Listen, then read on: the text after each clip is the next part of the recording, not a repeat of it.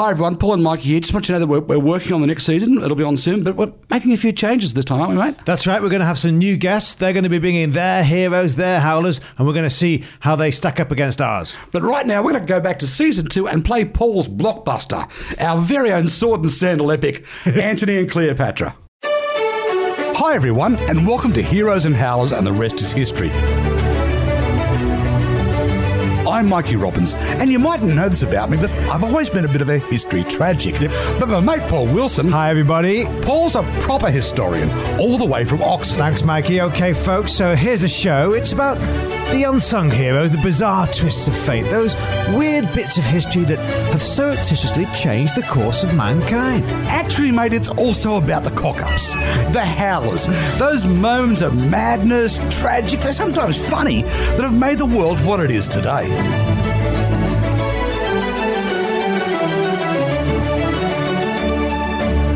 Okay, folks, so today's episode is a showdown, a prize fight between some of the most memorable names of the ancient world. Mm-hmm. Names which shot to fame with the assassination of the biggest daddy of them all. That's right, Mikey. We're talking 44 BC and the murder of Julius Caesar. And in particular, we're going to look at just what could and perhaps should have happened, how things could have turned out oh, oh so differently in the aftermath. Okay, so we're talking about Brutus and Cassius, the ones that did the dreaded deed. And of course, we're talking about Octavian, the man who would eventually succeed JC and become Rome's first fully fledged emperor. Yep. But the man you want us to concentrate on is the man in the other corner, hmm. the southpaw. Marcus Antonius, who's gone down as, of course, Mark Antony. Mark Antony in history. He was Julius Caesar's top general. Like he was his right hand man, um, and of course, he gives that famous speech at the funeral. Yeah, Friends, Romans. yeah, that speech.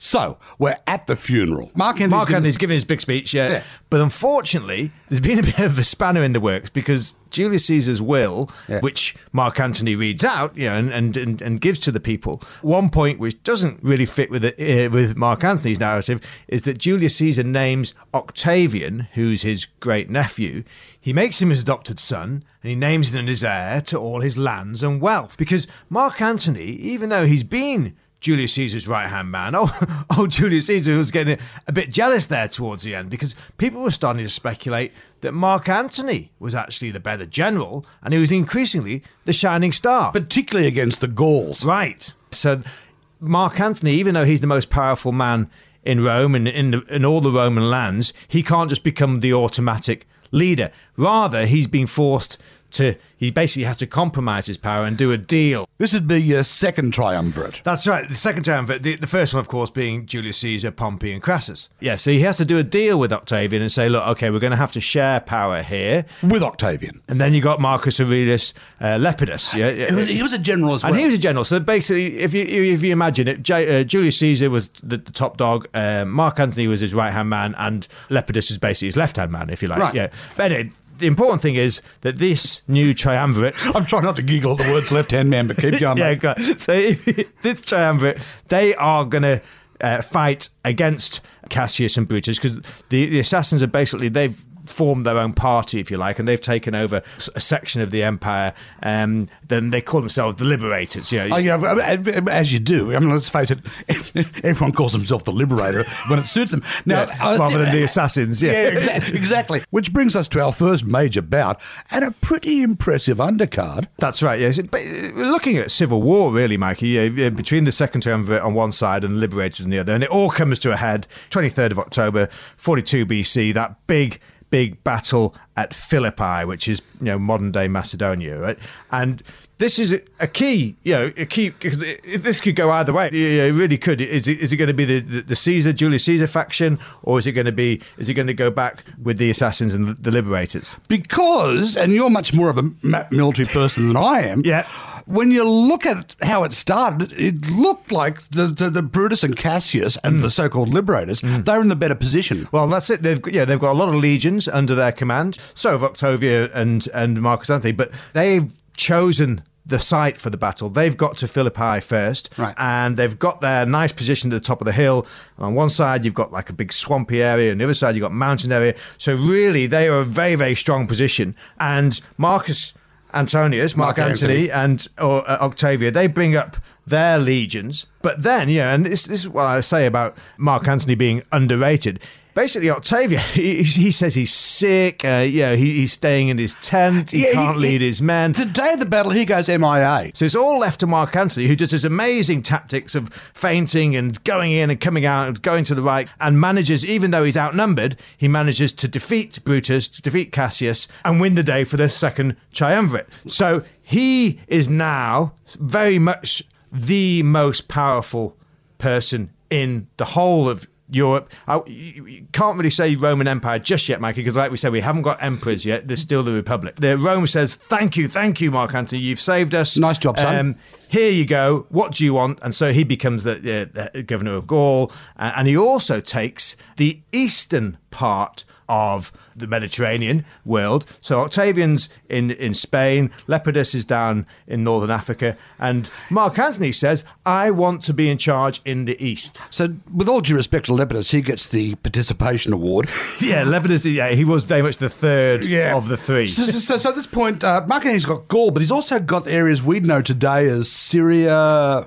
The Levant, all those great Phoenician cities and ports like Tyre and Sidon. And I think it's really interesting why he chose that. Because, yes, he'd, he'd risen up under Julius Caesar in Gaul, he'd, he'd won a lot of praise and glory, but he'd started his military career in Syria, in Judea, yeah, and he realized that really the big prize is always going to be in the east because that's where the, the power was, that's where the money was, you know. Rather than the soggy backwater, also known as ancient Britain. All right, that's right, Mikey. Yes, Western historians like to set great store by Julius Caesar's campaigns against Britain and Gaul and Northern Europe. Yeah, but back in the first century, we've got to remember these provinces paled into comparison with the more sophisticated, more civilized lands which had made up antiquity's fertile crescent. Lands like Mesopotamia, mm-hmm. Persia, Babylon. And also, too, wasn't Mark Antony a, a, he he was actually a student of Roman history? Well, that's it. He wants to get that glory, which would hopefully, he thinks, will come by rescuing one of the great tragedies of Roman history.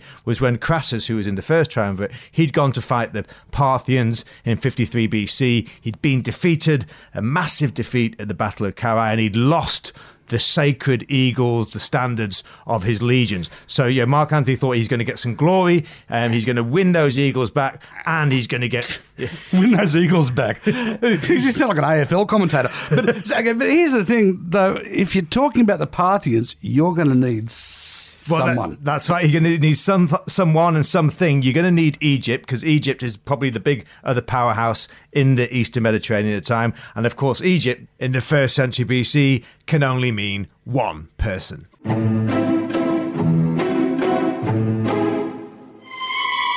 We're talking about the great title fight of the first century BC. Mark Antony versus Octavian, later known as Augustus. It's the birth of imperial Rome, mm. and we're about to bring in one of the major players, Cleopatra. That's right. So.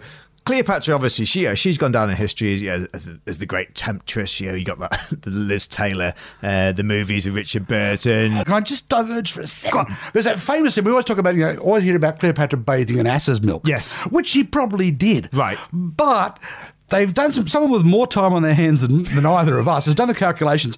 To bathe in ass's milk like that, you'd have to milk 700 asses a day. 700 asses, Yeah, right. they're, they're pretty stingy with the milk. But a lot of that whole thing about, uh, you know, our image of Cleopatra That's my point, Mikey. You know, looks can be deceiving. Yeah, sure, she may have had a beautiful nose.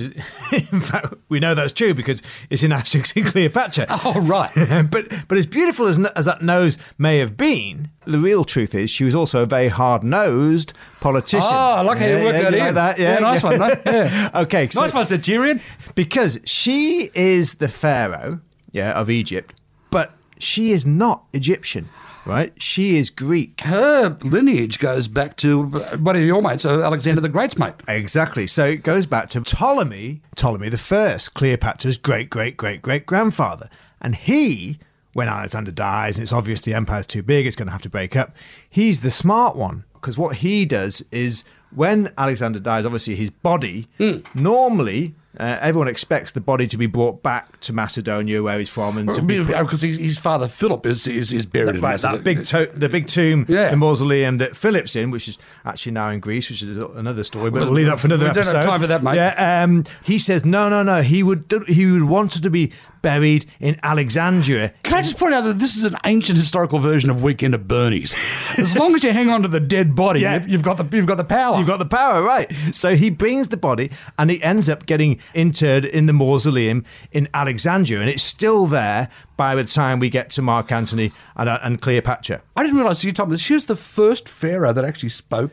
Well, so she's the first of the Ptolemies Yeah. to sp- actually to bother to learn to speak Egyptian. So obviously the old the old pharaohs, Ramesses, all those guys, they, they- they, were, they- were Egyptians, but the, the, the Ptolemies, because they were all Greek, they only spoke Greek, and they never actually none of them, none of the rulers ever left Alexandria. But Cleopatra said, "No, look, come on, we've got to take this seriously." She learnt the local language. She went out. Into the, the bush, if you like. She went out into the real Egypt. She met the real Egyptians. So those famous um, images of her on barges going, Going up and down the Nile, on, right, yeah. on basic fact finding missions. Now you should point Yeah. out too when she learned Egyptian, apart from Egyptian and Greek, she spoke four, five Yes. other languages. So she she was a super smart cookie, right? Yeah. But yeah, like, don't get me wrong. She she also wasn't shy of grabbing power. You know, she probably killed her brother, yeah, uh, Ptolemy the thirteenth, and her other brother, Ptolemy the fourteenth. And of course, if you get that power, if you get Egypt, you really are, you know, at the, at the time, it's a client kingdom of Rome. It, it's not completely independent, but it's still very, very rich. The breadbasket of antiquity. Right, because at this time it was beautiful um, farming land, and it, yeah, it really was like the hub. But it's not just wheat that Cleopatra's got.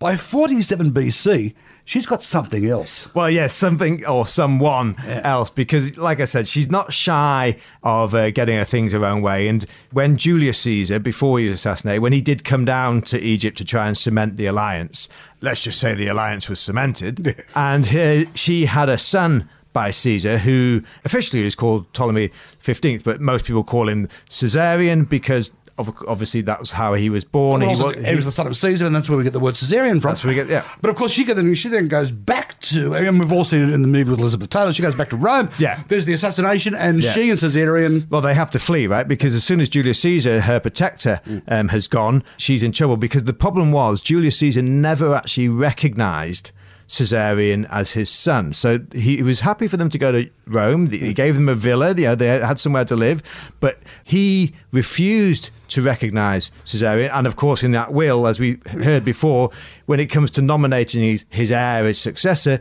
he chooses instead, he chooses Octavian, um, and Caesarion is cut out of the picture. There's a fair amount of Roman snobbery going on here, isn't there? Well, that's it, and I I think that's the, the the the main thrust of my argument today, Mikey. Yeah. Yeah. Julius Caesar, yeah, he was just using and abusing. Yeah, as far as he was concerned, he just wanted to rinse everything he could get, all the booty, all the yeah, just exploit it for what he could get um, from Egypt. Yeah, he treated Cleopatra as his mistress. Yeah, if he got kids, who cares? Can, can- I just say that he sounds very transactional in his behaviour? Hang on, a transactional guy with a bad comb over.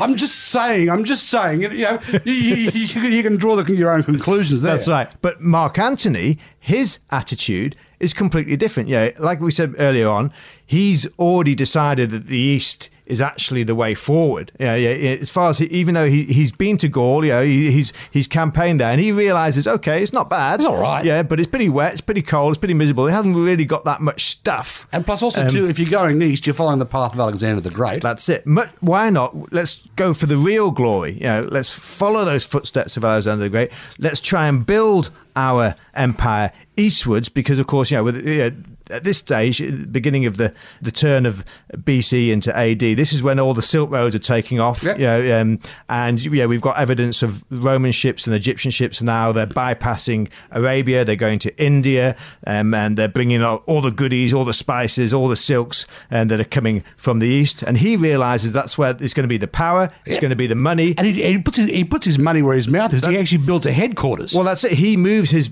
base, his HQ, to Turkey and to Greece. Yeah, he, he moves out of Rome. Now, unfortunately, that later on could be a problem because Octavian. Well, Octavia- Octavius will stitch him up. Augustus is still Because officially, yeah, officially, it, Italy's supposed to be neutral, but the one downside is that Octavian sees that as a weakness and that he can exploit. Paul, if history has taught us anything, it's that Italy's never, ever really neutral.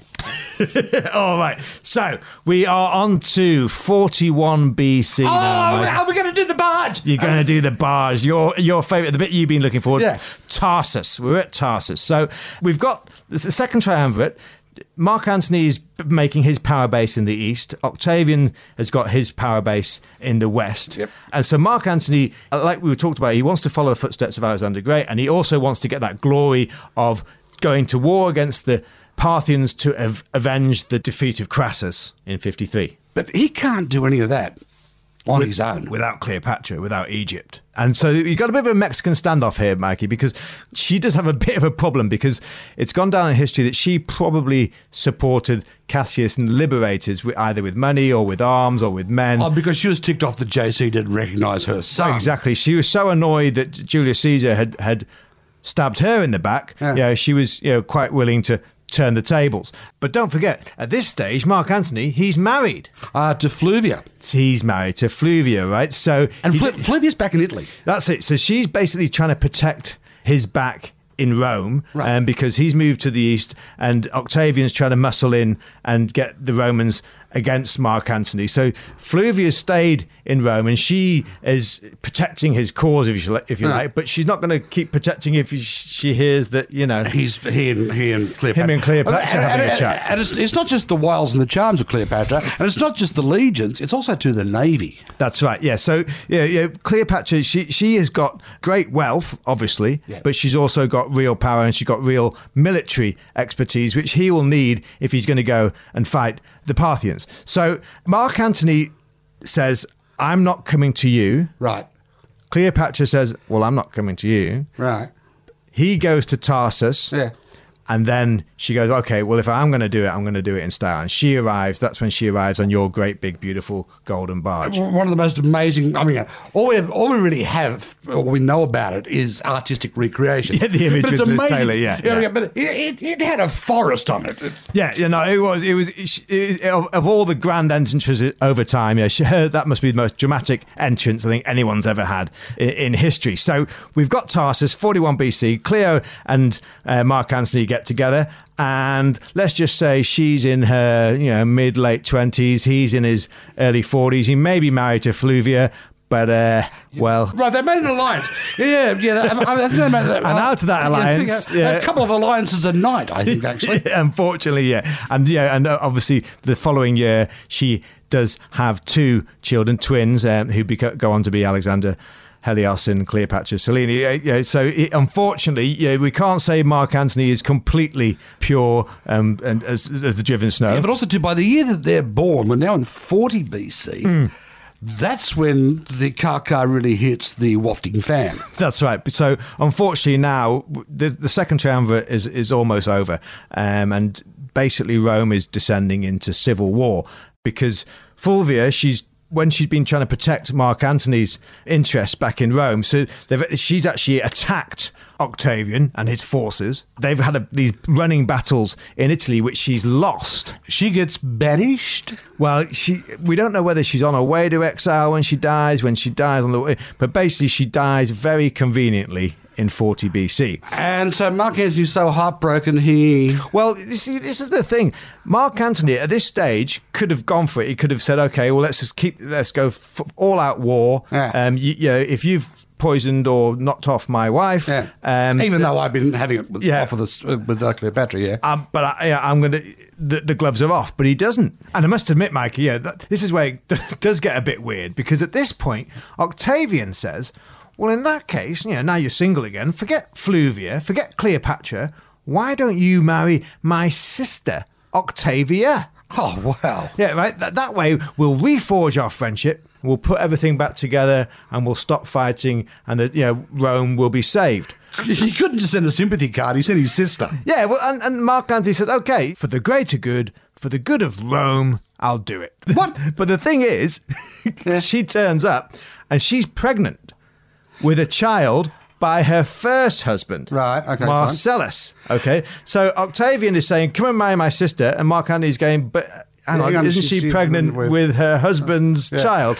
So very conveniently again, Marcellus disappears one night out, out for a stroll in 40 BC too. So Marcellus gets gone, Fulvia gets gone, which opens the way so that Mark Antony can marry Octavia and declare peace and declare the second triumvirate gets back together, even though by this stage, you know, um, Octavian is really, yeah, he's really twisting the knife. He's undermining Mark Antony at every every turn, and he, he, even gets rid of Lepidus you know, at this stage. You know, so it's oh, not, the, the, guy who had North yeah, Africa. Yeah, the third, the third of the yeah, he he just basically gets pushed out the picture, and now it really is just going to be straight head to head, champion versus challenger. Who can deliver the knockout? Which brings me to the Parthian campaign. Right.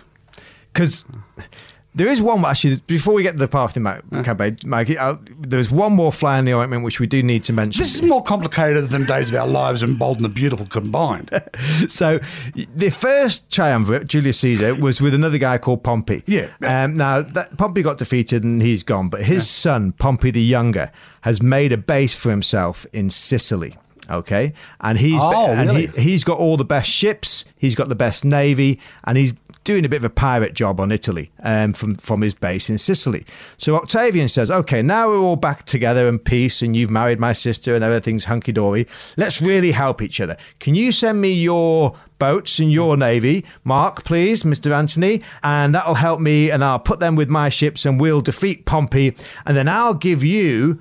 Or my soldiers for your campaign against the Parthians. Ah, well, that, that makes sense. And so, so, it's a straight out deal. You scratch my back, I'll scratch yours. So Mark Antony does, you as, as he promises, he sends all his ships and Pompey is defeated. Octavian's now in charge of Gaul, the West, Spain, Italy, no threats at all.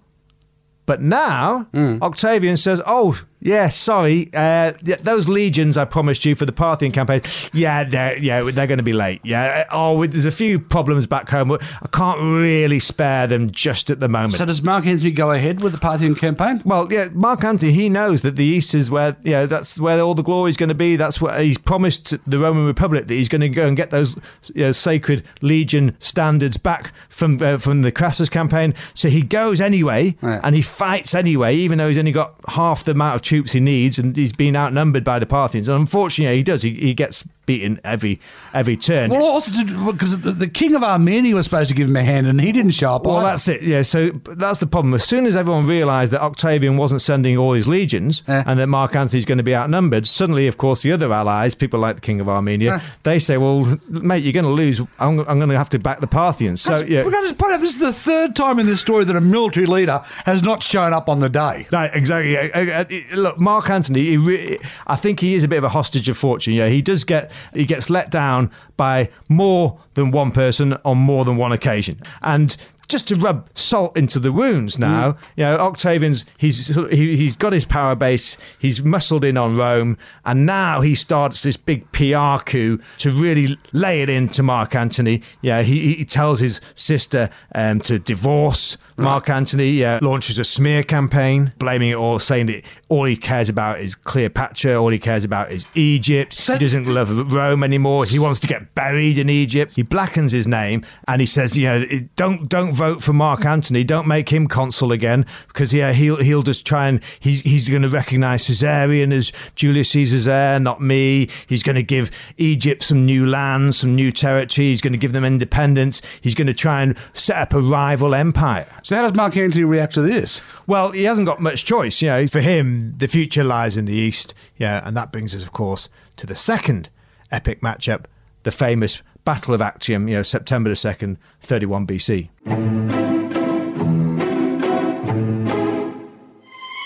Okay, folks, so it's 31 BC, and one of the biggest title fights in history. In the blue corner, Octavian, soon to be Augustus. In the red corner, Mark Antony. The Battle of Actium. Right, so you've got the Battle, of Actium, um, when Actium is on the Ionian western coast of Greece, just next to where Captain Corelli later had his mandolin, funnily enough. And it ends up being a naval battle. The idea is it's going to be a land battle, but it ends up being a naval battle. And so on one side, you've got Mark Antony and you've got Cleopatra. So you've got all Mark Antony's legions, all his Roman navy, and you've got the, uh, the Egyptian legions and the Egyptian navy too on one side. On one side. And then on the other side, you would think you'd have Octavian yeah. Yeah, leading the charge.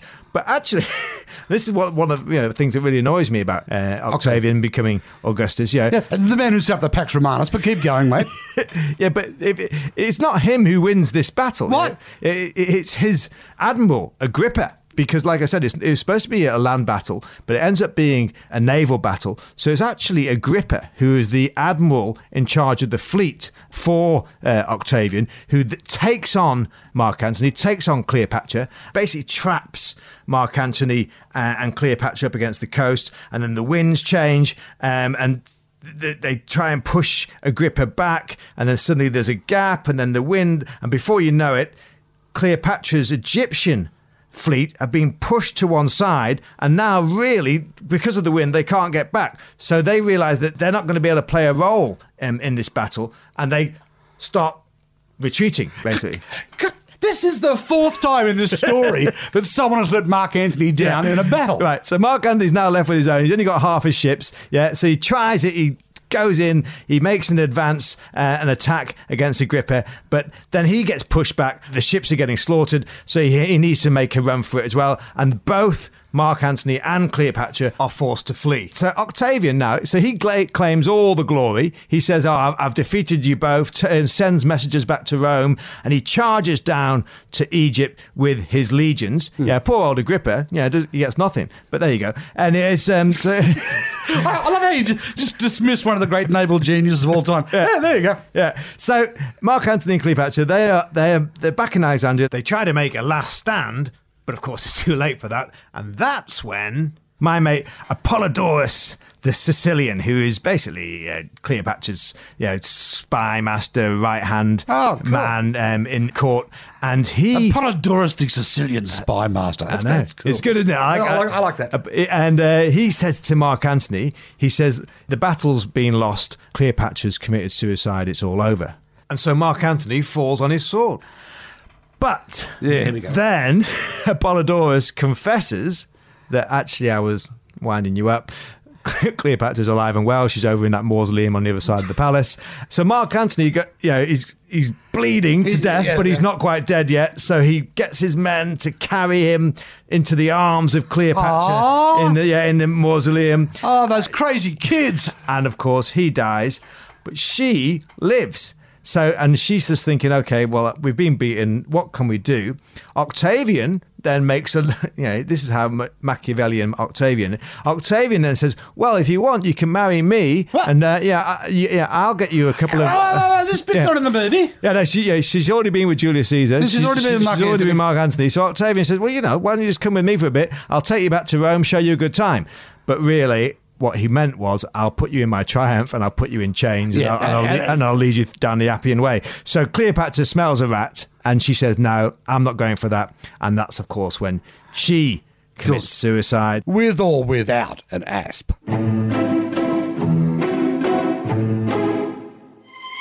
So there you go, folks. That's the that's the end of today's show. And yeah, we looked at Mark Antony, whether he was the hero or the howler. I think he was the hero. I think that you know Julius Caesar, Augustus, probably Cleopatra as well. They were the real howlers. Um, and I think it's all because Augustus did win. Of course, you know, you know the winners write history. He was able to blacken. Mark Antony's name, yeah, he he was able to get the historians on his side, Which is still the image we have to this day of, Yeah. of, of him and, and um, that's it. That's where we get all the Shakespeare stuff from. Is all, all these stories start getting peddled by Augustus as soon as he becomes Caesar. You've got to admit he does get let down and he does get outsmarted. I mean, in He the- gets outsmarted, Yeah, and I- look, Cleopatra plays him like a, like a fiddle. Like, and also too, Octavian played Yeah. he played the long game, and well, he ends up becoming the Emperor Augustus. But my man, Marcus Antonius, Mark Antony, his vision, Hmm. his vision of the East, his vision that really the great power was going to always going to be in East, not West, not in not in Europe. He was proved, I think, Three centuries later, Yeah, I think he was proved right, you know, because in 330 AD, Constantine, of course, has to move the empire's capital from Rome to the, Byzantium, which you you know remakes as Constantinople, which, yeah. which, becomes one of the most beautiful, most powerful cities in the world for centuries. That's right, and yeah, I think if Mark Antony, yeah, in my opinion, yeah, he's probably the, the greatest emperor Rome never had. Yeah, because if he'd been there, if, if he'd succeeded with Cleopatra, they would have got the, the the, the power, the glory, the economics, the ideas, and we wouldn't have got people like Nero and Caligula.